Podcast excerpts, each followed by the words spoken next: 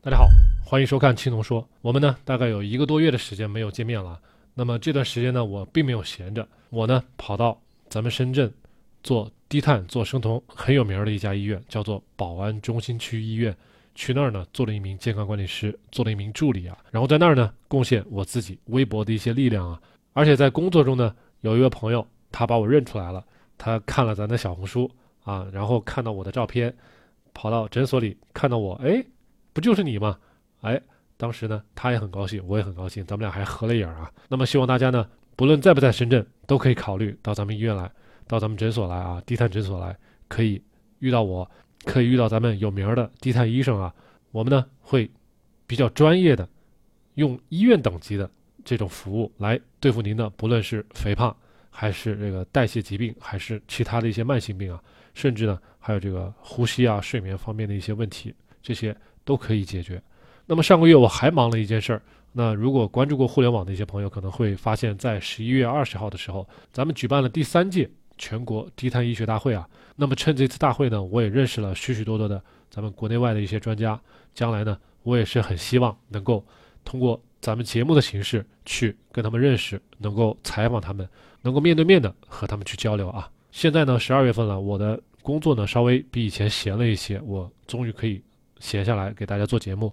那么希望大家继续和往常一样，可以继续关注咱们的青龙说，关注咱们 Kido CN。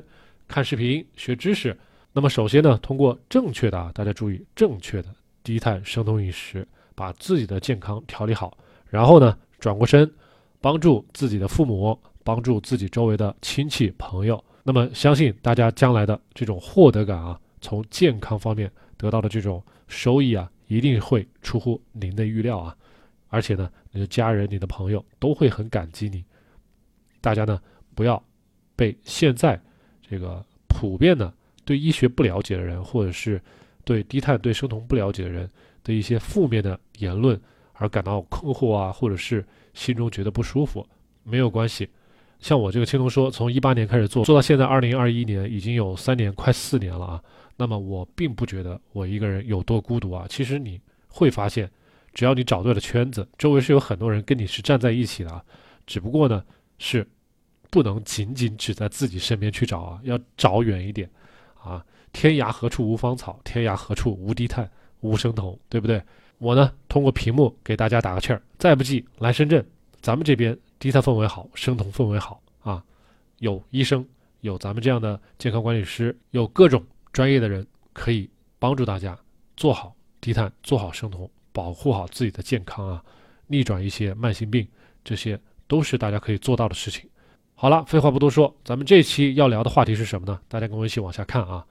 那么，我们这期要聊的叫做 "A Pathophysiology Perspective of Type 2 Diabetes"。那么翻译过来叫做从病理学角度来看二型糖尿病啊。这篇文章呢是这位大牛人啊，Eric Westman 他写的。那么这位 Eric Westman 呢，我已经给大家在我的别的节目里面已经介绍过了啊。他是美国杜克大学的一一名教授，很牛逼，在低碳在生酮领域发表了很多的论文。那么在学术界，他的权重是很重的啊。那么他不是一个大网红，但是他是一个学术界的牛人，是这么说的啊。那么这篇文章呢，大家可以看到啊，这个 Eric Westman 他这篇文章涉及的内容非常多。咱们今天这期节目呢，只讲一个内容。别的内容呢，咱们往下一个个的讲啊，大家别着急。那么首先，咱们来看第一段啊，这个地方我标黄的地方。虽然呢，这个地方它写的是 introduction 是简介啊，但是从简介这个地方，我们也可以学到很多的内容。那么首先大家可以看到啊，type two diabetes mellitus 就是二型糖尿病，它是如何被界定的呢？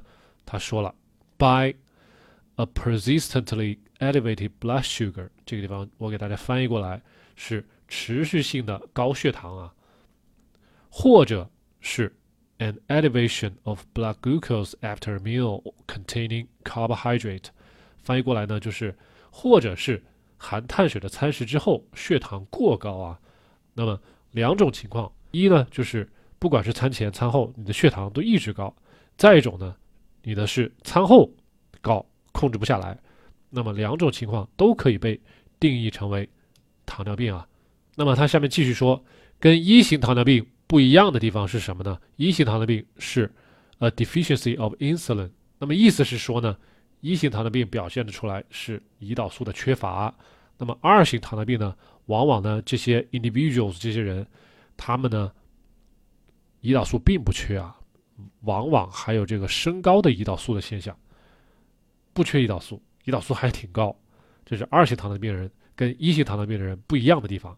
那么我这里写了啊，二型糖尿病往往不缺胰岛素，反而呢，它胰岛素还要升高。那不论是在 fasting 就是空腹，或者呢 post 就是吃饭之后，那么血糖都会很高。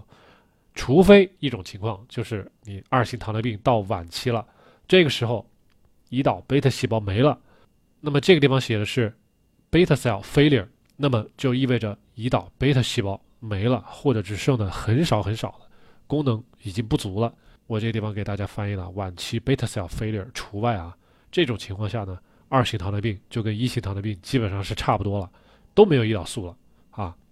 那么大家在这儿可以看到啊，insulin resistance IR，大家有没有印象？我们在之前的节目里面讲过啊，哪一期节目呢？第七十九期节目啊，咱们给大家介绍过胰岛素抵抗是什么。还有呢，给大家介绍了一个 HOMA-IR 的一个检测胰岛素抵抗的一种方法，是一个公式，用空腹胰岛素、用空腹血糖来计算的啊。那么感兴趣的朋友可以返回去再看一下咱们第七十九期前后的节目，都可以一起看。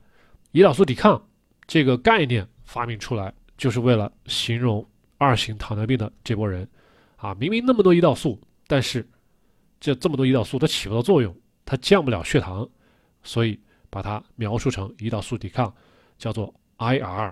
那么这个问题就是这样子。那么这一段呢，它还涉及到了一个表格啊，一个 table，大家看到没？这个一个 table 到底从数据上咱们是如何界定二型糖尿病的啊？那么首先呢，大家需要跟我一起来学习一下几个概念啊。这个概念是一个是 HbA1c，大家在这个表格里面也可以看得到啊。啊，Hb 这个地方 hemoglobin A1c。它的区间呢，最好是小于百分之五点七。这里啊，正常人最好是小于百分之五点七。但是记住啊，这个 pre-diabetes，咱们中文翻译过来叫做糖尿病前期，简说糖前。那么 pre-diabetes，这个糖化血红蛋白呢，一般是在五点七到六点四。那么一般来说，咱们在诊所里呢，会告诉大家，如果你的糖化血红蛋白高于五点五了，就要提高警惕了。因为这个界限，大家看啊，在这儿是五点七，所以一旦你超过五点五了，医生就会提醒你去注意了啊。再呢，往下，Type Two Diabetes 就是二型糖尿病，就直接给你确诊了，是什么情况呢？就是你的 HbA1c 高于六点五。那另外还有几个概念，大家可以了解一下，就是 Fasting Glucose 就是空腹血糖，前面咱们说了，OGTT 大家也都了解，叫做口服糖耐量测试。一般就是给大家喝七十五克的无水葡萄糖，那么最后 insulin 胰岛素这个概念大家都了解啊。那么咱们继续往下面看这个表格，也就是对于正常人来说，你的空腹血糖 fasting glucose 你应该是小于五点六摩每升的，这个地方五点六啊。那么对于糖前的呢，一般空腹在五点六到六点九，那空腹如果高于六点九。毫摩每升的这波人呢，就要注意了，可能就有糖尿病，那说明你的空腹血糖太高了。这个时候如果查你的呃胰岛素呢，往往胰岛素也比较高，但是还是老话，这么高的胰岛素降不下来，那就有问题了啊。另外还有进一步的检测方法，就是糖耐量测试 OGTT，把七十五克的无水葡萄糖兑在水里面，让你一口气喝下去，那么在接下来的一到两个小时之内测你的血糖，那么。对于普通人来说，OGTT 两个小时之后啊，大家看这个地方的结果是两个小时之后，两个小时之后正常人是低于七点八的。那么对于糖尿病前期的人呢，是七点八到十一毫摩每升。那如果你直接就超过十一点一了，两个小时之后血糖还是高于十一点一，那么直接就判断你是糖尿病，这一点也是毫无疑问的。那么了解了这些数据之后呢，相信大家对糖尿病应该有一个更深的了解啊。那么这个板书呢，刚才我都已经给大家说到了啊。对于 HbA1c，大于等于六点五的时候，你是糖尿病了。空腹血糖如果大于六点九了，那么需要注意。OGTT 大于十一点一就可以，两个小时大于十一点一就直接判断啊糖尿病。所以这三个数据，空腹血糖、HbA1c 还有 OGTT 这些数据，医生会给你做一个做一个全面的综合的一个判断啊，最后才给你下诊断。因为下诊断还是比较慎重的，往往是很少只用一个数据就直接判断你是糖尿病的啊。因此呢，大家如果每年都有参加单位的体检，那么结果呢，大家一定要慎重。如果有问题呢，一定要去医院去及时去治疗、去看病，不要拖啊。这个糖尿病一旦是有了这个迹象，你如果五年、十年不管它的话，这个发展到最后一定是胰岛细胞啊衰亡，这个是没得跑的。所以大家一定要注意这一点。那么我们这期节目就暂时讲到这里。那下一期我们要讲什么内容呢？就是。我们一个人的血液里面到底含有多少葡萄糖啊？那么也就是这篇文章这里讲的，How much glucose is in the blood？那么下一期我们就讲这个话题啊。那么许多人对断碳啊，让咱们少吃碳水啊，总存有疑惑，总觉得这个碳水呢是咱们一日三餐必须得吃的东西。确实，咱们可以说啊，所有的食物里面多少都有碳水。那么碳水需要多少？那么需要从量化的这个级别给大家解释一下。明明咱们身体只能存储一百克，我每天给它塞两百克，你说结果是什么呢？